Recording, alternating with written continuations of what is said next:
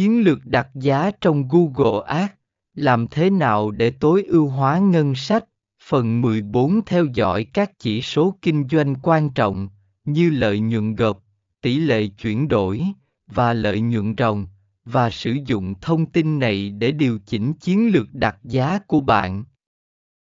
Điều này giúp bạn duy trì sự cạnh tranh và đảm bảo rằng bạn đang tận dụng tối đa lợi ích từ chiến dịch quảng cáo của mình.